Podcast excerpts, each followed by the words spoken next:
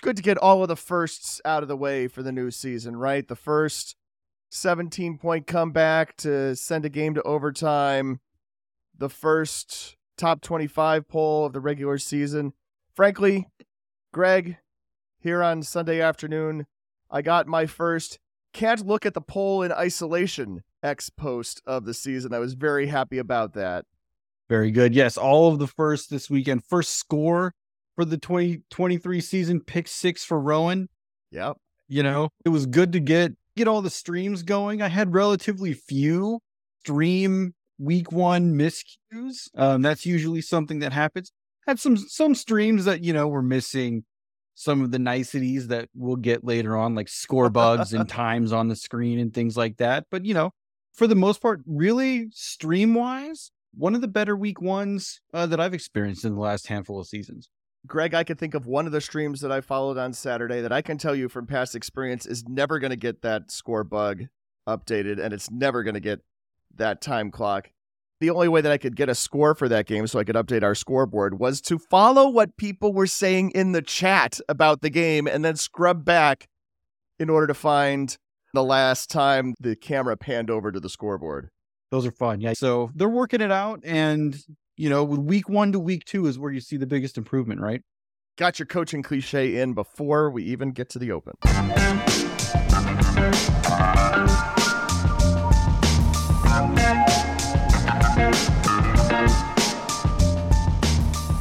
Football fans, it's now time for the D3Football.com Around the Nation podcast. Here are your hosts, Pat Coleman.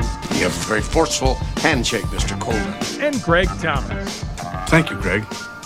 That was interesting, too. There have been 50 seasons of Division 3 football. We've covered it for 25 years. We've had a podcast since 2007. It's the D3Football.com Around the Nation podcast, your only podcast directly from the folks at D3Football.com. We will be here every week all season because we live and breathe this stuff. I'm Patrick Coleman, the executive editor of D3Football.com. I'm Greg Thomas. I write Around the Nation at D3Football.com.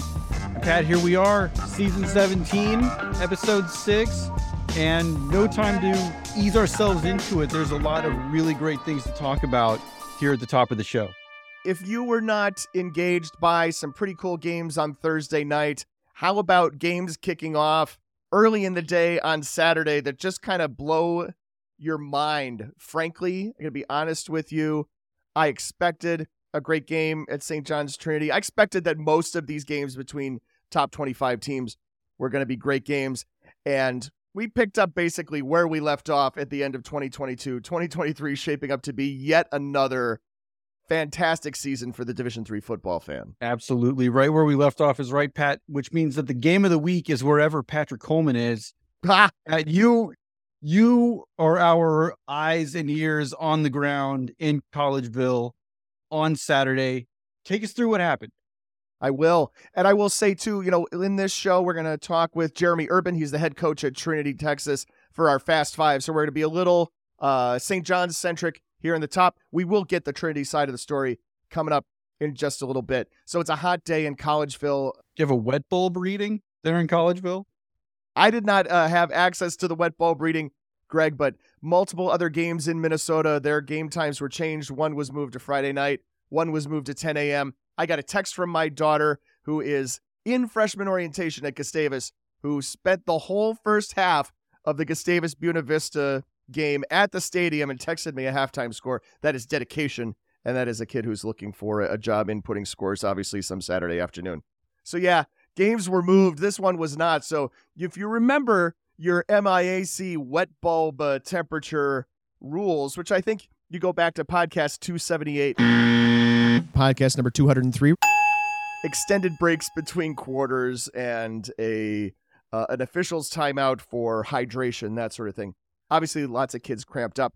A guy named Tucker Horn was one of them. It's a kind of day, though, Greg, where you know you have 9,838 or something like that fans in the stands, and it's a disappointing number, especially for all the people who left at halftime. Students, especially who left at halftime, they missed a great second half because this game starts, Greg, and man, Trinity just looks dominant. They are clicking on all sides of the ball. They are getting to Aaron Severson uh, with their defensive pressure. Tucker Horn has all sorts of time to throw. I think he completed, um, let's see, 11 of his first 13 passes, finished 27 for 32 for 352 yards. It seemed like basically Trinity was doing almost nothing wrong, and St. John's was, they were looking outclassed, frankly, for the, through the first three quarters. And then things changed a little bit. Big blow in that uh, Caleb Harmel was ejected from the game for a targeting call that is clearly going to get overturned with whatever process that is that actually takes to overturn that. But you don't have replay review in Division Three for anything beyond the semifinals and the national championship game. So once they ejected him in the second half, there was no chance to review and realize that they made the wrong call. This game comes down to Trinity coughing up the ball at a couple of key moments in the fourth quarter, and then a key play at the very end of the game. And to talk a little bit more about that, we'll send it to Caden Saxon. He is the guy who made the interception on the last play of the game in overtime. Yeah, so they had done it a previous time on a couple drives before, and it's that outside guy does the hitch, and the two guy does the seam up the field. And Novak, our D coordinator, had told me, hey, shade yourself inside so that you're able to get over there and make the play on it if you see that long arm of the quarterback. And that's exactly what happened. I was inside and I saw him throw up that arm and just jumped the route and was able to get in front of him and pick it off and just to have everyone swarm me and just know it was over. Like in that moment, it was over. And a game with a lot of ups and downs, it was a good feeling to just know that we had come out on top. Greg, I mentioned that St. John's couldn't get very much done correctly in the uh, first half, maybe the first three quarters. It's silly for me to have said that. When can I, when I can have Gary Fasching say the exact same thing? We didn't stop him at all in the first half. Uh, I would say even through the first three quarters. Uh, we couldn't get a rush. Uh, even when we came with uh, with uh, blitzing linebackers, we couldn't get a, a, a real good, good rush. And then their quarterback is so good. I mean, he found open guys and and uh, you know he would escape pressure and dump it off. You know, he's as good as we've ever faced. I think, in my opinion, anyway. But um, I thought later in the game, fourth quarter, we started maybe you know it looked like we got a little a little bit more speed out there. I don't know, I should say speed, but uh, guys were getting to him a little bit more and um, uh, playing more like what we expect, I guess. And Pat, I think when you get a chance to have Gary Fasching say something, you do it. Gary Fasching, great game day voice, uh, as always, especially when you catch him after a game uh, like this one. Pat, you said in the third end of the third quarter, early in the fourth quarter, things happened. Almost, it's almost like there's a name for that when when things happen at Clemens Stadium. Tough result for Trinity after playing so well for so long in that game, but you can never ever count out St. John's at Clemens Stadium until the clock hits zeros and sometimes even after that. Trinity is going to join a support group for um, people who have been impacted by Johnnie Magic. Recent members include Aurora, Platteville, so many others over the years that have just seen things go sideways at the end of games at Clemens Stadium. Talking about this with other members of the media after the game too. It's like I basically assigned to one of the other reporters, not you, and I'm sorry, Greg, maybe I should have, uh, to just go through the list of games of the last 20 years or so. I think if you start at about the uh, St. Thomas game in 2003, where they won on a field goal in the closing moments to keep the possibility of win number 409 on track for the next week against Bethel. That's about one of the places you could start. And then, of course, you've got your national championship game of that year. And then so many things after that. You could probably pull out 15 or so games in the last 20 seasons that qualify for Johnnie Magic. Coach Fasching did not want to credit it to Johnnie Magic necessarily, but I think just about everybody else in the building did, except for one person who we'll talk to later. Yes, I know. As we're following the game in our game day Slack channel, Pat, we uh, you're texting me or uh, putting into the Slack what's going on. I'm following the live stats. I'm putting into the chat. Is it is it happening? and of course, it was happening. Just all of the things that seemed that could go wrong for Trinity in the fourth quarter kind of did, and then uh, you get to overtime. They hold St. John's to a field goal, have a chance to win with a touchdown of their own in overtime.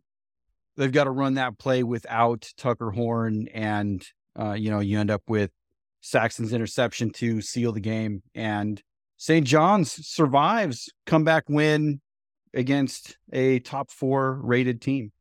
I'm happy with the way the uh, top 25 poll turned out as well. St. John's goes up a spot, Trinity goes down a spot. Our voters are pretty good at determining that uh, when the poll isn't broke, don't try to fix it. And these two teams were highly ranked before the game. They played a very narrow game. It was a game in overtime where the lo- lower ranked team at home won. I think the poll was pretty good in the first place and not much change to it, so that's good. Like I said, we will talk more about this. Jerheme Urban, the head coach of Trinity, will tell a little bit more about late game decisions and some of the guys who were not available. We talked about Caleb Harmel, but of course, that's not the only person who was not around when the game came to its conclusion. All right, Greg. So that was the thriller. Now, how about the shocker from Saturday? The unbelievable result yeah, it was definitely not Mary Hardin Baylor's day at River Falls as the then number three team in the nation fell 45 to 22 to UW River Falls. And Pat, that game was not that close. UMHB's first possession ended with a bad punt snap that resulted in a negative 10 yard punt to the Mary Hardin Baylor 30 yard line. River Falls, they quickly capitalized on that field position. They score a touchdown to go ahead early. The Cru's second possession ends in yet another botched punt snap. They set the Falcons up at the Cru 19. River Falls cashes that one in for another touchdown. They're up 14 0 very quickly. And now I'm going to skip ahead a bit. The Cru's first half possessions ended with botched punt snap, botched punt snap, interception, field goal, fumble, fumble, botched punt snap, punt, punt, touchdown. Greg, I just want to make sure that this wasn't some like hiccup in the uh, internet conferencing streaming service that we're using to record this. You said botch punt snap twice, right? You said fumble twice in a row. Yeah, I just want to make sure that that was accurate. That is correct. There was a third botched punt snap in there. They did get a couple of punts off uh, properly as drawn up later on in the first half. But really, by the time the Cru got into the end zone at the end of the first half, they were down 35 to 3 and River Falls was in full control. They were not going to give that one back. This was both an incredible performance by River Falls. They have finally broken through with that signature win that we've been kind of waiting on them for for a little bit. And now this has been also one of the more uncharacteristically disjointed games that we've seen from UMHB in quite some time. You've got your situation where lots of things uncertain and up in the air for Mary Hardin Baylor coming into this season, right? And they do lose their first string quarterback through the course of this game. Even in the second half, when Mary Hardin Baylor played a more, you know, take care of the ball kind of game in the second half, it's not as if they gained ground on River Falls. They didn't cut into that lead necessarily. You know, the second half was not any better as far as I could tell. No, and it's hard to say if this was a case where the Cru got down early and just kind of got out of sorts and maybe the uh the competitive level fell a little bit after that opening sequence of series. But you expect i think this year the strength of the umhb offense to be their run game. They've got a pair of really good running backs back while they're going to sort out uh, the quarterback situation and some new receivers. They're, you know, replacing a lot of experience and great players uh, from last year's team that graduated in those areas, but they couldn't run either. Uh, River Falls really took the run away from them in this game, and they kind of had to get away from it in, in an attempt to come back. Um, but even when they did try to run, not a ton of success for UMHB. And uh, that's going to be a thing that will be interesting to see if they cannot find some answers at quarterback and receiver that make teams respect the pass game and open up some of the uh, opportunities for Miller and Cormier. Could be a much more difficult offensive uh, situation for UMHB this year. Larry Harmon, head coach for the Cru, didn't have much to say after this one, but thanks to Riley Zayas and True to the Cru for getting one question off and sending us this audio response. You know, we can't let this game beat us twice. Right. Uh, we didn't. Ex- obviously, we just shot ourselves in the foot in the first quarter and lost composure and everything else that you get with a young team. Uh, but that's why we schedule these games. That's why we play good people because the bottom line is I got to get my team ready to win our conference. Right. We win the conference, we're in the playoffs. Right. We might be on the road every game, I don't care. Playoffs are just about wins. So this is about we weren't the best team today hopefully by week 15 we are the best team. Excellent point, Greg. I mean, you cannot let this uh, this game still affect you going into next week. And by the way, of course, the week after, the next two weeks are Trinity and UW Whitewater. That's right. And I think Coach Harmon is correct. You don't win a national championship in week one, you win in week 15. And that is where you want to be at your best. We've seen UMHB teams in the past sort of start out in fits and starts, especially offensively, especially in seasons where they don't quite know who their quarterback is going to be. It might take them three or four or five or six games to settle on a player there. Now, you know, they don't have a lot of um, margin for error over the next few weeks, but they're not into conference play yet. They still have some time before that happens. So, uh, really, the entire season still in front of Mary Hardin Baylor. A lot of the things that went wrong for them, especially early on, are correctable things like snapping the ball to your punter. Um, yes. So, you know, a lot of room for improvement. And I believe they will be focused next week and ready to go for Trinity. I expect a good game. I don't expect another faceplant here by UMHB. It would be a really long trip to see a faceplant game, and I'm not all that interested in that. And I will say this I do understand, we do understand that not all of the botched punts were because of bad snaps. There was a perfectly good snap that was also dropped. So that's a lot of fun as well. Okay, Matt Walker, head coach of UW River Falls. This is the biggest win for River Falls since Adam Cowles was quarterback way back in the early 1990s, running that wishbone offense, taking those guys deeper into the NCAA playoffs. Here's what Coach Walker had to say after the game. Well, that team's so good. They're going to be right back in it at the end of the year. I promise everybody that that team will be right there again. And so you better take advantage. They don't do that often. And, and we, we did. Offensively, we took advantage because, you know, we had to drive the long field. You could see it was hard going for us, but we had short fields. We could really make some noise. But I think, you know, it's the defense all day right. that just allowed this to happen. I mean, that's a dominant day because of our defense. And, and, and yeah, taking advantage of good field position for sure. Now they're going to have an even bigger target on their back, right? Greg, all the targets on all the people's backs in the WIAC. And I'm already looking through my schedule going, yeah, I think I'm free October 14th when Whitewater goes to River Falls. I actually have not been to River Falls since they opened the new stadium, which is my bad. My apologies. It, you're only 45 miles from me. It is one of the everywheres that I've been, and now I have to go back. Not a better time to go back, I think, than Whitewater at River Falls this year. Um, should be a great game as most weeks and most games in the WIAC ought to be. Now's the time in the podcast where we need to recognize and thank a very important group of people who help make D3Sports.com happen, help make the D3Football.com Around the Nation podcast happen. And that is our supporters on Patreon. Patreon subscribers essentially subscribe to an artist, a musician, a blogger, uh, a website, a podcast, and provide them with a amount of financial support on a monthly basis. It's as if you've become a sustaining member of like a public media uh, radio station, something like that. And we are greatly appreciative for those who do. That's right, Pat. Our Patreon subscribers help fuel all of the D3Sports.com family of sites. But during football season, we see that support manifested in the regular cycle of coverage that our readers see throughout each and every week. Features columns around the nation, on site coverage on Saturdays, live scoreboard on game day. All of these things are made possible by our Patreon supporters. If you enjoy D3Football.com and all of the coverage that the site provides, consider joining our group of Patreon subscribers or support the site with a one time donation. Maybe you're already a Patreon subscriber. If so, thank you so much. You can continue to support D3Football.com by spreading the word to your fellow fans at your next home game tailgate.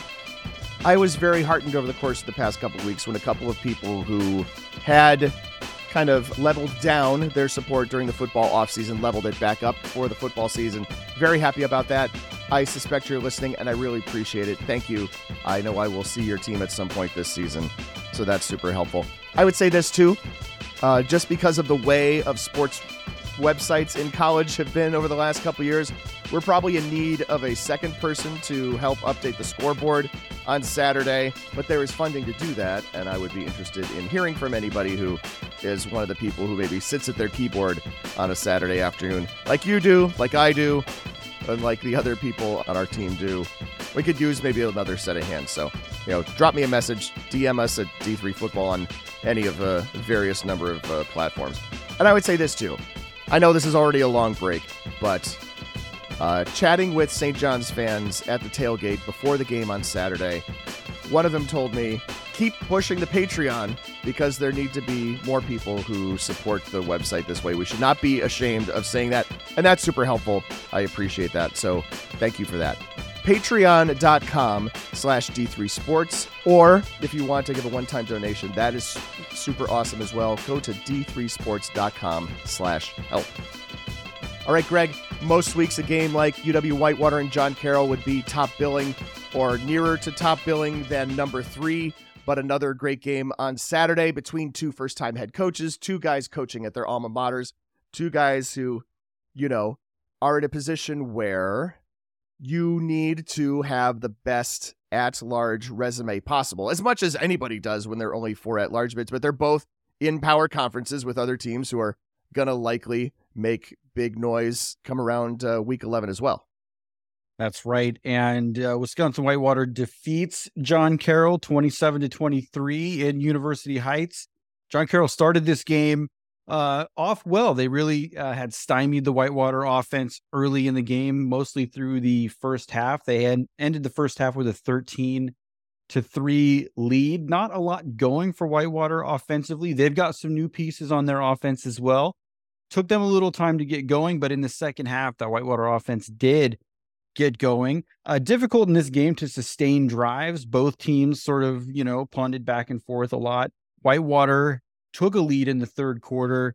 John Carroll in the fourth quarter scored a touchdown, got that lead back. And then Pat, with about four and a half minutes left, Whitewater went on a 12 play, 85 yard drive. Nick Wind with a uh, game winning touchdown catch with about 30 seconds left to go. Uh, 12 plays, Whitewater fans, they know that well. 12 plays, the number of plays that they used to go 99 yards in their comeback against UMHB last year. So, a similar 12 play drive, used a little more time to get down the field in this one, but they did get the clutch touchdown uh, there at the in the last minute of the game to get out of Cleveland with a big win for Jace Rindahl and the Warhawks. Yeah, it'll be interesting to see Alec Ogden, how he continues to look as the season progresses, right? You know, nobody's had any film on this guy, right? And a bunch of the guys who got carries are names you're not familiar with. A couple of his receivers are people you have heard of, like Stephen Hine, Tommy Coates. You've heard these names before. But yeah, I mean, it's a bunch of new players in new positions here as well. It's more on the defensive side that you've got some familiar guys in your Whitewater this year. See you all met. You all met. You all met. We have a very resilient football team. Guys are making plays, and you know you play the, the second half with five starters out on defense, and we had a lot of guys stepping up um, and, and, playing well. And at the end of the day, our guys made made the plays to put themselves in a position to win, and and I'm going to put this one uh, without taking anything away from St. John's. I'm going to put this one solely on me. That's what I told my team at the end. Um, I um, did not make a good game management choice at the end of the football game.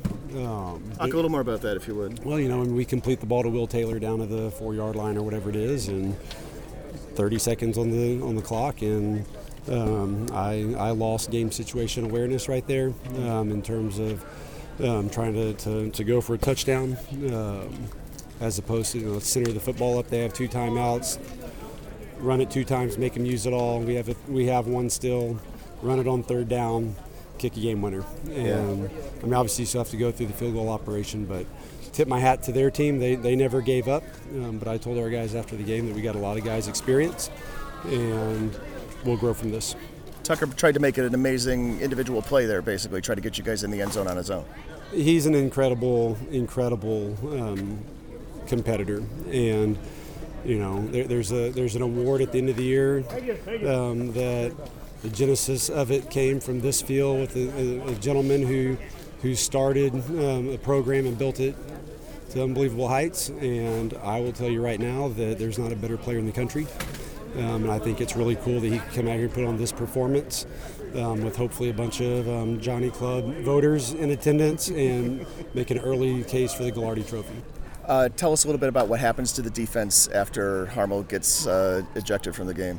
You know, we, we had a couple of unfortunate situations. I'm, I'm not sure if we, we had some dining stuff or something, but we, we had a handful of guys go out um, with some sort of a stomach thing. Um, and then whether the first game stuff contributed or not, I'm not sure. But you know, you're, you're, you're down two corners, Trey Green, Trey King. You're down Casey Hampton at our field safety, um, and then with Caleb's ejection, um, that was a tough one to swallow. Um, especially because I thought that there were very similar plays in the first half on our quarterback that. Um, I was told um, something completely different than what they ruled on that. Um, and obviously, again, we, we had other opportunities. I mean, one thing that Coach Fasching after the game talked about when he came up and told me that he didn't think that our middle linebacker should have been injected. Um, we had a moment of, of conversation about how D3 needs to have a replay um, because we're taking opportunities away from kids. Um, this this game has playoff implications, and we may still not come out on top because that's a great football team, but we played a lot of football without our best defensive player um, for something that I think would have been overturned. Can that be reviewed in time to uh, salvage his first half status for next week? Um, I'm going to have to go through that process. I know that as a non-conference game, there's some things that um, it could be different. Um, we have a very clean process within conference play, um, so um, again, I'm going to have to dedicate some time here tomorrow and early this week to, to trying to get him back. Your guys experienced what Johnnie fans know as Johnnie Magic. What do you take from this crazy way this game ended, the last you know 10 minutes or so, to build for next week against Mary Hardin Baylor? We just got to get back to work. Um, again, I, I, I, believe this is a championship level football team. Um, and when you, like I said a while ago, the, the, amount of guys on both sides, I mean, Ryan Back came in and, and he let us down. Um, he's a really, really good quarterback. He's learned from a great one. Um, you know, I have no problem putting him out there again in the future. Um, but the amount of game time experience that we have for big guys, for guys in big games like this, he's going to pay dividends. And um, you know, obviously, you don't want to be on the other side for for that. Um, but again, I, I, let the magic happen with a very, very poor um, game time decision you brought him back for that final call, for that final play, the play in overtime. Was that a Tucker Horn availability situation, or was that like a hot hand, or how did you decide to do that? Definitely not a hot hand decision because Tucker had gone down the previous drive. Um, you know, he had been battling like the, the captain and the champion that he is, and um, Coach Lytle had told me that um, kind of on some availability that, that he thought we needed to go with Ryan because of Tucker recovering from the previous drive. Um, again, I have all the trust in the world in Ryan. Um, he's not Tucker right now, but he's when his time comes down the road, he's going to be a great one for us. Um, but we have confidence in him, no different than Johnny Kusa um, playing field corner, right? Kennedy Stewart playing boundary corner, Tyson Cornett, Cade Raps, and all those guys who came in on defense and, and still put us in a position to win. Um, so it just stinks that it came down to that. I appreciate Coach taking the time right as they are loading things up on the bus, warming up the bus behind me. And I feel like I have to point out one point of clarification. J Club members do not vote for the Gagliardi Trophy themselves. Uh, they are involved in selecting the 10 or whatever semifinalists that end up on the ballot. So it definitely does not hurt to have uh, that kind of performance in front of those kind of people. Let's put it that way. Indeed. And, you know, that's some really candid stuff there from Coach Urban after the game. I think it can, in the moment, be easy to find yourself on the wrong side of the stay aggressive or get conservative choice. Uh, given the result, it's easy to say that Trinity chose wrong uh, there at the end of the fourth quarter. But who knows? You know, maybe he plays it by the book. He centers the ball, he kicks the short field goal, and then St. John's blocks it and runs it back because no strategy is a winning strategy when Johnnie Magic happens. Uh, what we do know is that Tucker Horn is really, really good he had a near perfect day against one of the better teams in the country in one of the most difficult visiting environments to play in. He was the best player on the field for me in a game that featured a lot of really good players. And I think we also know that Trinity is properly positioned in our poll. Their top four ranking raised some eyebrows from our preseason poll and people that were uh, t- took interest in that. But you know they are a very experienced and talented team, and they look like they can be competitive with just about anybody in the division. Game ball. Game ball. Game balls. Game balls. Game balls. It's time for game balls. And my game ball is going to Eric Bjork, senior linebacker for St. John's. Yeah, we're not quite done. We're almost done with the St. John's Trinity game. Uh, Bjork was the second defender to the play as Tucker Horn is scrambling to get those extra yards down to the goal line. And we all know what the second defender's job is, right? Right. Second defender goes after the ball. He's got his helmet on the ball. He knocked it out. His teammate, defensive lineman Zach Frank, recovered it, and the Johnnies survived to get to overtime. I got a chance to talk with Eric about it after the game. It's like a linebacker's dream, right? Yeah, it was. It, it lined up perfectly, kind of turned the corner, and uh, I, I just went for him and got my helmet on the ball and popped out, and we were able to get it back and go into overtime. Bjork finished with nine tackles on the afternoon and that all important forced fumble as St. John's, in case you hadn't heard, won 34 31 in overtime. Berry sophomore Hunter Coleman is listed as a tight end slash H back, but Pat, on Saturday, he was the Norse god of punt blocks in Berry's 67 to 34 win over Huntingdon. The Vikings blocked three Huntingdon punts in this game, but Coleman got two of those three. His first punt block came at 616 of the second quarter and bounced through the back of the end zone for a safety. His second block set up teammate Nick Palmer for a five yard scoop and score on the first possession of the second half. That touchdown pushed the Berry advantage to 43 to 20, and the route was on at that juncture. For those two pump blocks that led directly to nine big points for his team, Hunter Coleman gets my game ball. Norse god Hunter Coleman, huh? Yeah, the Coleman has a the slashed O. So Coleman, I did, that joke doesn't play well in an audio format. That's all right. I just have to say also, Hunter Coleman, as far as I know, no relation. That's not my stat. Also, not going to be my stat. Not my stat. But that may be the most incredible stat. Stat of the week. I feel like I'm taking a stat right out of Greg Thomas's uh, inbox to say that uh, in the Gentleman's Classic between Wabash and Hampden-Sydney, is a very evenly balanced game, evenly balanced score. Wabash wins this game by one, each of them with 399 yards of total offense. A far cry from the nearly 1,000 yards of offense that they combined for when the teams met last year. This is just nearly 800 yards, and that's my stat of the week. Not my stat of the week, but I believe, and this is unofficial, Pat, but I think the Philly special and variants of the Philly special work 100% of the time. Which is hard to believe that still works, right? It's amazing. It works every time. My stat of the week, Pat, is Cortland. The Dragons rushed for 279 yards against Del Val in their big win over the 10th ranked uh, Del Val Aggies on Saturday. 279 yards rushing against Delaware Valley. That is the most against the Aggies defense since September 14th, 2013, when second year program Misericordia rushed for 370 yards against Delaware Valley College. That's how long it's been. They changed names since then. We were waiting to see how that Delaware Valley College defense was going to play after uh, all those graduation losses. Game one, uh, not great. Cortland really really had their way with them. Alfano St. John, and that is just the, the guy's entire last name, is a is a force to be reckoned with in the backfield. Do I need to call a P101 on you, or do you want to take a second take on the folks from the opposition there? When Misericord, man, that's going to get me Misericordia. If you do it twice, Misericordia. Pronunciation 101. Buena Vista. Monon Bell. Buena Vista. Gallaudet. Muhlenberg. Worcester. Misericordia.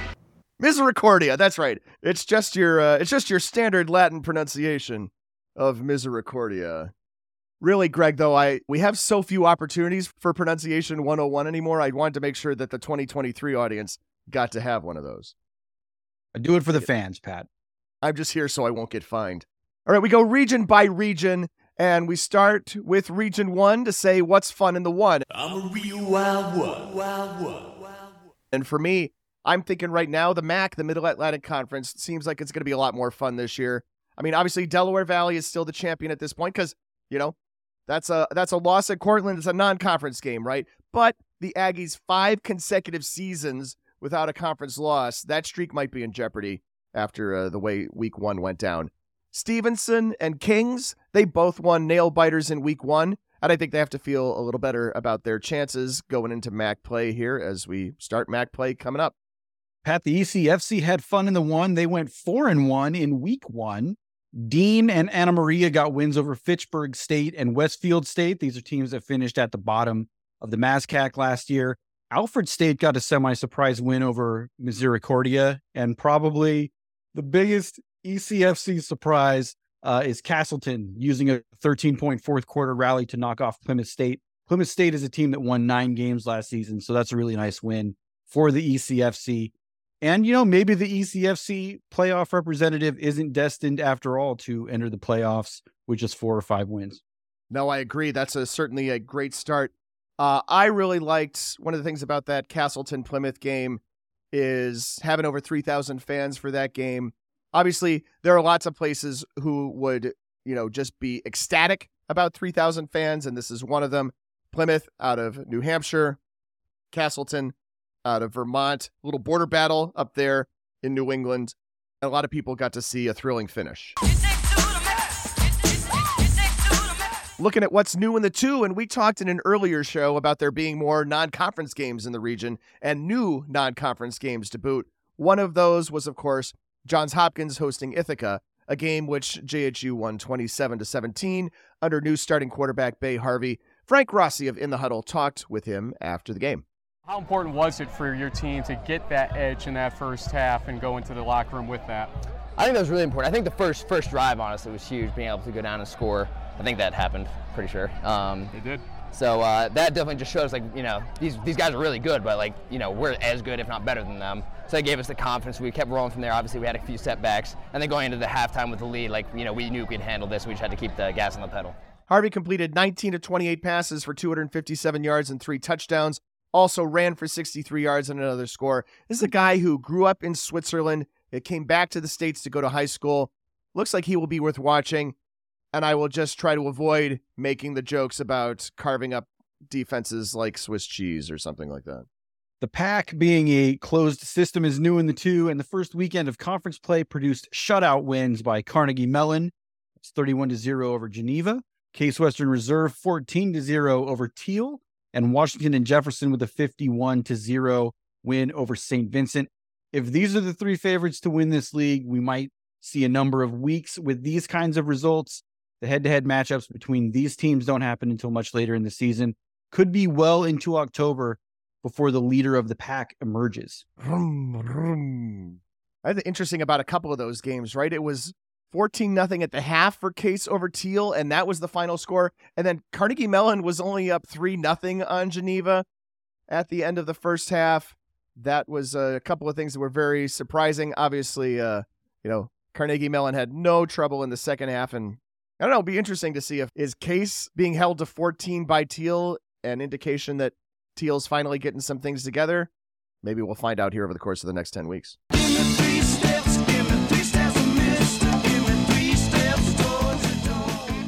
Greg, what do you see in the three? In some of the not yet discussed ranked action in Region 3, Randolph Macon rolled to a 51 9 win at North Carolina Wesleyan. Oh, yeah, this is going to be good. Drew Campanelli had a workmanlike 11 for 17, 120 yards, one touchdown game. Nick Hale rushed for three touchdowns for the Yellow Jackets. Randolph Macon has really become a consistently good football program and a clear favorite again in the ODAC where you might see some heavy favorites take some time to steady themselves in week one. Randolph Macon had no such issue getting into their week one game, and they look every bit the top 15 team that our voters believe they are. I just want to make sure that people heard Keith McMillan in the drop in the middle of that. What do you see in the three? Another interesting thing to see in the three on Saturday was something that you would have needed to stay up somewhat late to catch, and that is Howard Payne going to George Fox, coming away a 17 to 3 winner. Landon McKinney had an okay night at quarterback for the Yellow Jackets, but he had to throw 51 passes to get his 368 yards. Life without Otis Lanier in the receiving core for Howard Payne, a little different so far. But the three scores that Howard Payne had were no fluke. They drove 64 yards, 63 yards, and 90 yards. Then those last two drives took up 9 minutes and 21 seconds of the fourth quarter to not only seal the win, but keep the ball out of George Fox's hands. This is the first win for Howard Payne in their three meetings with George Fox, and by far the lowest combined score for the two teams. Last year, Fox won that game 42 39. Son's what the 4x4's for. Greg, what's the score in the four? 52 to 7 is the score in the four. Specifically, that's the score that Alma defeated Ohio Northern by on Saturday afternoon. After opening the game with two punts, the Scots scored touchdowns on their next four possessions. They added a fifth touchdown right before halftime, and they cruised to an easy victory over the Polar Bears. Carter St. John was terrific, throwing four touchdowns in the contest. Alma's defense overwhelmed ONU's offense all day long. Alma, I think it's safe to say, will not soon pop up in the most likely to be upset section of quick hits. Yeah, bad on both of us for that. Carter St. John is a first name and a last name for those of you keeping track at home. We are all about St. John's, apparently, here on this particular podcast. My score in the four is a little bit closer, and that's Wittenberg defeating Dubuque 28 to 27 on Saturday in what I'm going to dub the Jim Collins Bowl. Jim Collins was the head coach at Dubuque before he made Capital into a force to be reckoned with. And if you don't know that once upon a time Capital was a force to be reckoned with, that's a thing that happened from about 2005 to 2007. Collins is now in his second year back in D3, and he's trying to return Wittenberg to prominence. The Tigers got that underway with two four quarter touchdowns and the 28 to 27 victory. Wittenberg is home to Kenyon in two weeks, and then they host Alma on September 23rd. Last year's finish for the Tigers was five and five. That was Collins' first season. It was actually the worst record for Wittenberg in 17 seasons. As much as maybe the program tailed off a little bit at the end under Joe Fincham, and I say that with all the respect in the world for the guy who brought Wittenberg to multiple national quarterfinals and beyond. Things kind of hit the skids a little bit, and then last year was five and five. So we'll see how things go this year.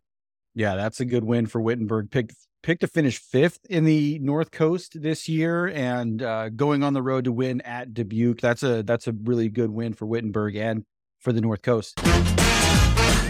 Mambo number five. Pat, who's looking alive in the five? Well, this isn't something I get to say very often, but North Park is looking alive.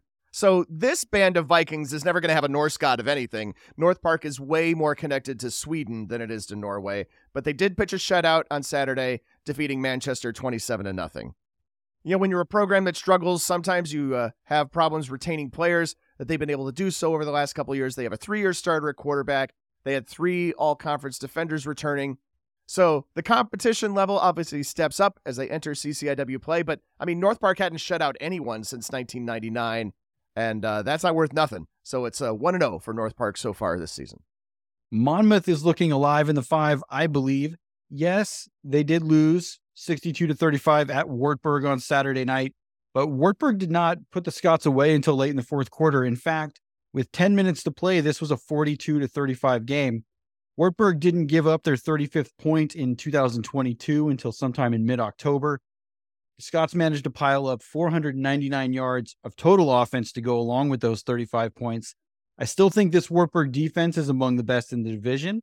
And I think maybe we learned a lot about Monmouth's ceiling in this game. Translating an offensive performance like that to the Midwest Conference, I think bodes quite well for Monmouth in their quest to get back to the top of the MWC standings.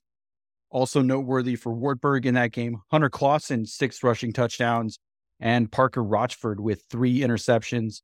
The third pick is a pick six for Rochford that sealed the deal in the fourth quarter. Greg, you didn't get an opportunity to react to the Turbo Clausen supercut that I threw into podcast number 331, and I just opened the floor for your thoughts. Pat, the the supercuts always great. I love that they can be sometimes like a bit of a uh, delayed reaction. It's like funny immediately, and then it goes to a point where it's like okay we're still doing this and then it circles back around it's like we're still doing this it's still funny so uh yes love it love the turbo supercut hunter clausen i mean six touchdowns clausen and rochford probably split the wartburg game ball vote and so um maybe that's why neither of those got one this week that makes sense i listened to slash watched the Wartburg uh, video stream of a good portion of that game, and I never heard the word turbo once. Uh, you can understand why. Greg, what's in the mix in the six? Six feet, six, six feet, six feet, six, six feet. But it seems like everybody is in the mix in the WIAC. The division's best conference had a seven in one weekend. Their only loss coming by way of UW Stevens Point dropping a lopsided game to Division One bound Lindenwood. Impressive results across the board for the WIAC. Incredibly, Pat, week one, just an appetizer for the WIAC non conference slate. We're going to see more ranked challengers against these state league teams this weekend. I feel like I should call an audible on on the spot and just have you tell me what a WIAC appetizer should be, because my first thought is you know cheese curds, and maybe there doesn't need to be a second thought, but that sounds like a really good WIAC appetizer. Yeah, you're you're looking at cheese curds definitely. The main is bratwurst, right? Something like that. Yeah, you're definitely going to go sausage and you know a domestic macro brew there as well. Macro brew maybe, but I'm going to throw in my two cents on Spotted Cow which is a, a New Glarus brewing option that is only available within the state of Wisconsin and is the best thing to go to Wisconsin for. I await your letters, tweets, and emails. 7 and 1 on the weekend and 5 and 0 against D3 with some great head to head comparisons. Uh, great week for the WIAC that will probably help them out when uh, Selection Sunday comes around. It's as if they saw everything that people were saying after the WIAC got bounced in the first round of the playoffs last year. People were starting to question whether they were the division's best conference, and bam, that happens. But uh, Greg, a low key great week for the SCIAC as well. Only some untimely lightning up in Oregon kept the league from going four and one on Saturday. Chapman's game at Pacific was suspended early in the third quarter with Chapman up 24 to nothing and it was never resumed.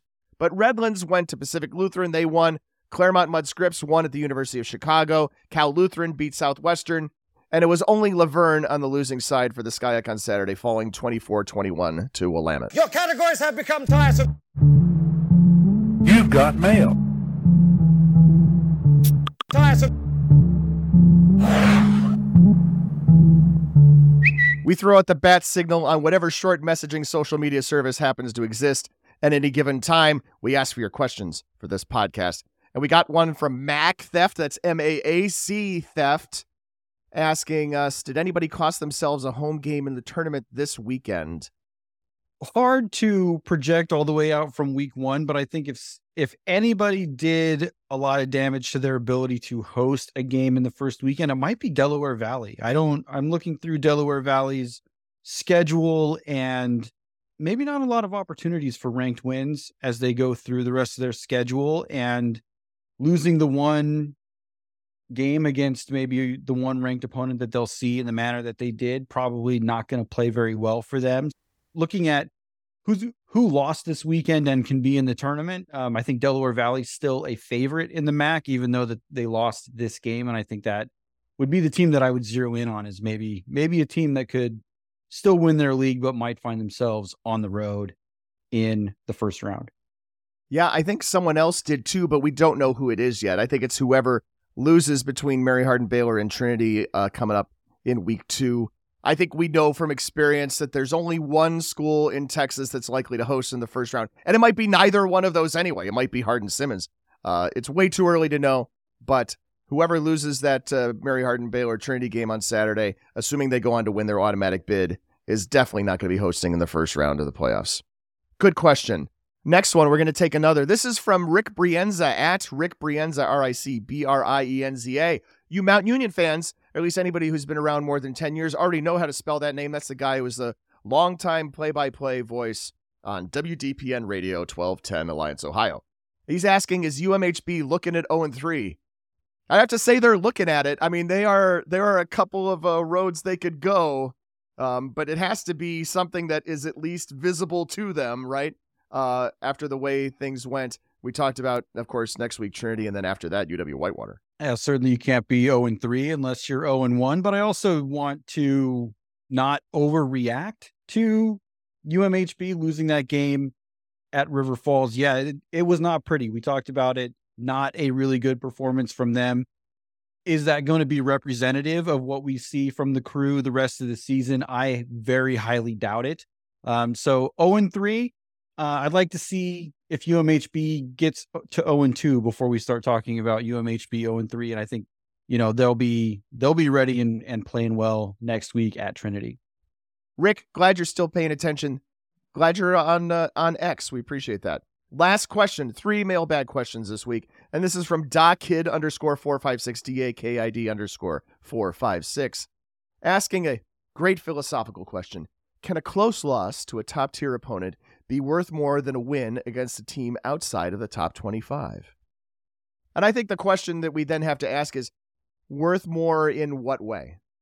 That's correct. I think if you're looking at our top 25 poll, um, sometimes there's more equity in playing close games against top teams.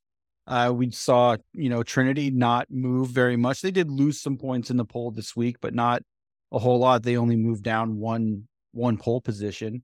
I think if you're talking about selection and seating criteria, the answer is it depends. Getting a win against anybody is primary criteria. The strength of the team that you play is also primary criteria. And we've seen those primary criteria be weighted in different ways in different seasons, depending on the makeup of the selection committee. So, um, you know, the answer is can a loss to a top tier opponent be worth more than beating a team outside of the top 25? The answer is definitely yes, it can be. Will it be on Selection Sunday? We'll see. if Keith were still on this podcast, we just walked right into one of the classic blunders from a copy editing standpoint. But you got it right, Greg. But the question would always be can the Blue Jays rally to make the playoffs? And the answer almost always is yeah, sure they can, but will they? Good job. Thanks for your questions, everybody. Keep an eye out for that bat signal when it comes out on Sundays as we are doing this podcast on Sunday nights for Monday mornings throughout the rest of this season. Looking ahead at uh, games to watch, my game to watch is not the one I thought it would be, but perhaps it's even more intriguing now that Trinity, now ranked number five, Mary Hardin Baylor, now ranked number 12, are each 0 1. I've already talked a little bit about the implications, obviously, right, for one of these teams losing on a Saturday coming up is not going to affect their chances at an automatic bid, but now you're talking about severely impacting your seeding. Uh, Larry Harmon already talked about it. If you're playing every game on the road in the playoffs the rest of the way, but you're still in the playoffs, that's not a bad place to be. Um, question will be here. You know, I didn't feel like Trinity did a whole lot wrong on Saturday. Uh, a couple of uh, you know late game decisions that uh, Coach Urban talked about in Fast Five earlier. Guys cramping up, right? Guys getting hurt and getting knocked out of the game. You know, those are things that are potentially correctable if all those guys are healthy. It's Mary Hardin Baylor who has so much more to work on. I think you know their lineup is less settled. You know, uh, Trinity has a bunch of guys who have done this before, and the, the familiar names in their backfield, in their secondary when they're healthy, in their linebacking core, up front. Trinity does not necessarily have to doubt or reconsider who they're putting on the field if everybody's healthy on Saturday. I think for Mary Hardin Baylor, that's a big question, right? You know, from all observation and conversation, seems like they didn't do very well or look very good in their preseason scrimmage opportunities and they certainly didn't look good on Saturday up at River Falls. And this is a this is a big game that doesn't have any automatic bid implications, but it's definitely the game to watch. I'm looking forward to my first trip back to Trinity since 1997. I do understand the stadium's been upgraded just a little bit, and I'm looking forward to that. And you know, some good Tex-Mex and I don't know, tequila, something like that. I am looking forward to uh, not at the game. This is after or maybe the night before. That's my game to watch. Wow, I didn't know it was going to be that kind of party. My game to watch this week is number six, Hardin Simmons at number 11, UW La Crosse. Both sides had light work in week one. Hardin Simmons dispatching Albright 47 to 3, while UW La Crosse easily handled Dakota State of the NAIA 31 to 6. The Cowboys return starting quarterback Galen Glenn. He threw for 354 yards and four touchdowns in week one. La Crosse looks like they have a new quarterback situation this year. And in week one, the Eagles split snaps between Kaiser Helterbrand and Zach Weir. The duo combined for a 19 of 27 night passing with 329 yards and four touchdowns. This week is going to be a big step up in competition for both sides. I think both teams might feel a little extra pressure to get this win. La Crosse, they sat back on Saturday and watched their conference rivals notch big wins against ranked opponents like UMHB and John Carroll. Hardin Simmons, they watched as their chief rivals among the Texas playoff hopefuls lose games. So this is an opportunity for the Cowboys to create some separation in that Hardin Simmons UMHB Trinity cluster. The Cowboys, they handled their business well in their last trip to Wisconsin. It was a 40 to 0 win in Platteville last September. I don't think this one gets a 40 more a 40 point margin, uh, but this should be a really good game on Saturday afternoon. Couple good centerpieces for people to watch on Saturday. That's an afternoon game and a night game. Other games to keep an eye on, of course, uh, Wartburg will be at Bethel. That is Bethel's opener this season. St. John's goes to Whitewater out of the frying pan into another frying pan for the Johnnies on Saturday. Uh, UW Oshkosh uh, goes to Wheaton. Wheaton with its first game of the season coming up in week two. I think other games interesting too. Susquehanna going to Brockport. I'm very interested in that game. That's a really good uh, matchup between Landmark and Empire 8 teams. We see a bunch of them this season because they have a scheduling agreement.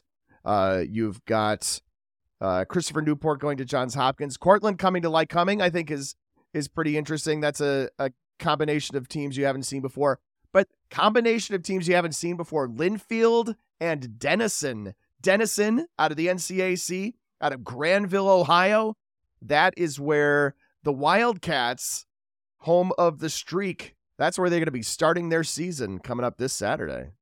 Piper Deeds Field, one of my favorite North Coast Athletic Conference venues uh, outside of Crawfordsville, obviously. Uh, beautiful place to catch a game in the fall. Uh, really interesting matchup. Glad that one got done. Um, also, Pat, on Saturday, the Guru Bowl Catholic at Randolph Macon. Uh, quick preview. Catholic at Randolph Macon. I'm glad to have a resumption of this series. It had a uh, brief respite while Catholic was in the NEWMAC and while the ODAC was a little bit uh, larger, I guess. Um, you know, of course, this is so named, uh, and I use the term loosely. Hopefully, you heard the air quotes because Catholic is my alma mater and Randolph Macon is Keith McMillan's alma mater, and they played every year from 1992 through 2021 or 2019. I can't remember if it was before or after the pandemic that, that started to take that hiatus. And of course, those are the two teams that famously are involved in the highest scoring tie in college football history, a record presumably never to be broken, set when the teams tied 50 to 50 in 1995, a game in which Keith famously will recall that he was the the dime back on the depth chart that week and did not get put into the game because the dime apparently had not yet been put in in this game that was going to be 50 to 50. You said dime back. Dime back, everybody. Yes. It's good to it's good to enunciate. So, I don't think we have any uh I don't think I have any this is just for bragging rights. Catholic hasn't won this game in a while. Someday, I'm sure we'll get back to having great games like we did in the 90s. But right now, it's all Randolph Macon. And with that, I need to put you on the spot. All right, Greg, I know last week's on the spot went really well. So I'm going to stay with the I've been everywhere theme. We're going to make it a little more compact. So there are four cardinal directions on the compass, right? North, east, south, west, whatever order you want to put them in. What I need you to do is pick a winner for one game involving a school with each of these directions in its name. So if North Central were playing somebody, you know, we would say, you know, pick North Central over Piswilla Valley State. I'm looking for a game involving a North, a game involving an East, a South, and a West. Absolutely love this game. Let's do it.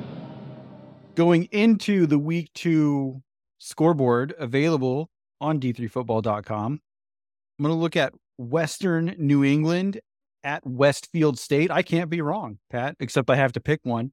You do have to pick one of those two to win, but yes, somebody almost certainly will win, barring lightning. I will go uh, Western New England over Westfield State. That's a Friday night game, so if it does get suspended by lightning, you have a really good chance of getting it finished on Saturday. Western New England over Westfield State. All right, so we've done West. Yep. You need me to refresh your options. You have North, South, and East remaining. Perfect. I will go East Texas Baptist at home against Hendrix. Um, not sure I love the way ETBU looked last week, but um, give them the go. They might be my only option actually for East, other than Eastern, but I don't like Eastern's matchup this week. I think East Texas Baptist over uh, Hendrix is a reasonable pick to make. We're left with North and South. North and South. I will say shout out to Eastern. They looked pretty good against TCNJ on Saturday. Really good for three quarters, and then TCNJ pulls away to a 41-21 win. Absolutely, Pat. I'm going to take Ohio Northern. I'm going to go Ohio Northern in a bounce back over Capital. Ohio Northern over Capital. They're getting an early start to OAC play. Yeah, they need that one bad. That was a that was a rough one for the Polar Bears. Pat, I'm not sure that I like any of my options with South, but I think the one the one where we might get a win, I'm going to go Birmingham Southern over Huntingdon. I think that's the best chance for a win for a team uh, with South in their name. Now, I'm just going to go back and refresh the rules here. I actually only ask you to pick a winner in that game. You don't have to pick the directional school to win. Give me the bonus points. I'm going to pick the directional schools to win. All right. That may wind up with a lot of buzzers next week, but we're going to go with it. How'd we do last week? Last week, I asked you, of course, Greg, to identify all the schools to one of my verses of I've been almost everywhere, which isn't something that needs to be scored. And thankfully, we don't have to belabor this. Listeners to Pod 331, however, will be glad to know that that segment was originally seven and a half minutes, and we cut it down to 305 or so. It only felt like 15. You did it. You you soldiered through. I'm very I'm I'm very pleased. Last week, I asked Pat to find the team that would travel the farthest to get a win. He picked Wabash, traveling 631 miles to win at Hampden-Sydney, which did absolutely happen. We had a few teams travel farther to win, however. Redlands went 1,164 miles to win at Pacific Lutheran. Howard Payne, we know, won at George Fox. That was 1,950 miles away. Uh, but the longest trip for a winner on Saturday was Claremont Mudd Scripps. They went 1,991 miles to win at the University of Chicago. And I know this podcast is getting a little long. Appreciate that uh, you sticking with us. We're still going to hold ourselves accountable for quick hits, although uh, Logan Hanson is also holding us accountable as well so far. Logan has set up a scoring system. I checked earlier at the time of this recording. Score's not updated yet. So we're going to do a little more qualitative analysis of how we did in quick hits. Uh, the top 25 was safe from upsets from unranked teams, overwhelmingly so in our case, Pat, as we both picked Alma to be on upset alert. And for Ryan Tipps, who had Susquehanna on alert, the Riverhawks, they won very comfortably at Bridgewater. A small amount of additional accountability to Ryan Tipps for getting the relatively new Susquehanna nickname wrong and then subjecting at D3 football to extra ridicule on multiple social media platforms for it. Thanks, man. Frank was the only one who correctly picked an upset with River Falls, knocking off UMHB.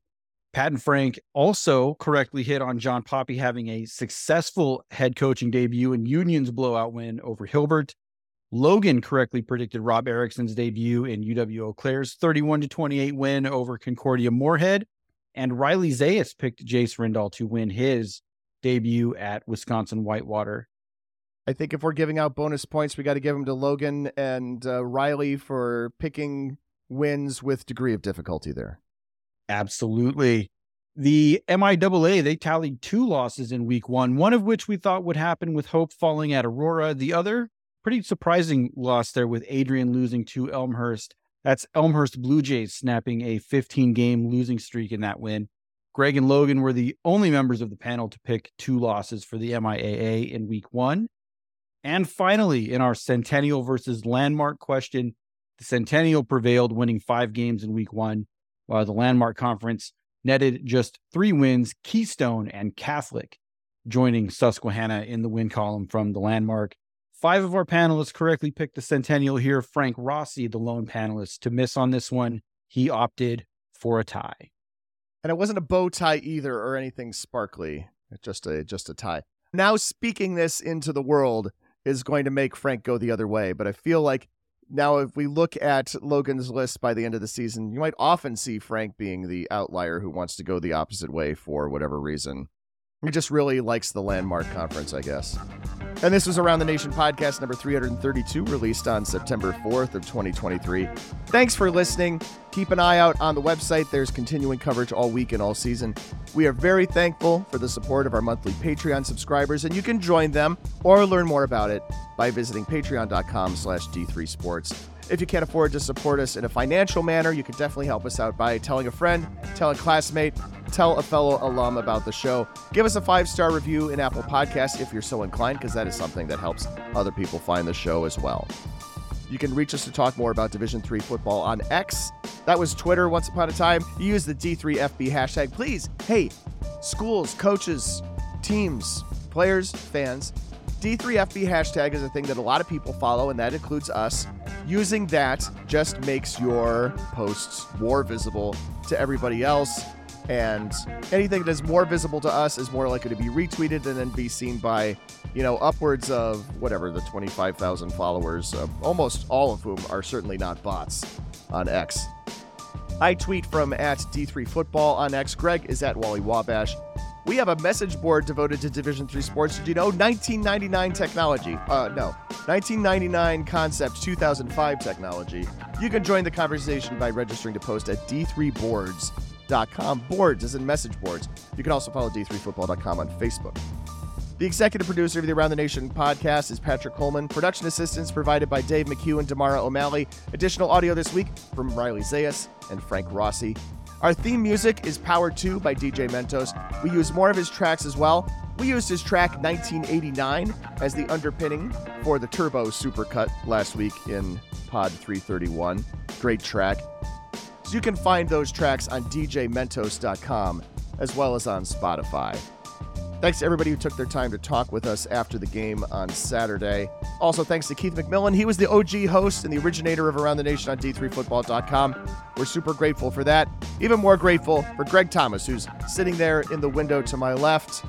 Uh, he's in his fourth season as not only the columnist, but the co host of this show. Greg, appreciate it. Thank you, man. Thank you. I feel a little bit bad about the end of Saturday night in the Slack. I messaged the team. I said, Holy cow, guys, the SCIAC is going to go 5 0 this week. At the time, Chapman was up 21 to 0, and La Verne was up 14 to 0. And as soon as I hit return and that thing landed in the in the chat screen in the Slack in the Slack program, Willamette scored 17 straight points, and the uh, Chapman Pacific game got rained out. Whatever the opposite of Johnnie Magic is, that's what I did to uh, the SCIAC teams on Saturday night. you inspired the wrath of the gods there, that's for sure. Norse gods, Swedish gods, I'm not sure. I almost did go to the La Verne game. I have to get over there this season sometime. Super tense. The gym is underneath this canvas covering. It's kind of uh, it's fairly unique. Is that what those are? Over Yeah. on the you you can I mean it's net right off the sideline. I went over there uh, the day that you and I recorded, saw a basketball game so that I could check La Verne off my list in terms of basketball because I also keep track of a basketball list. How long is that song? Thank you so much, everybody.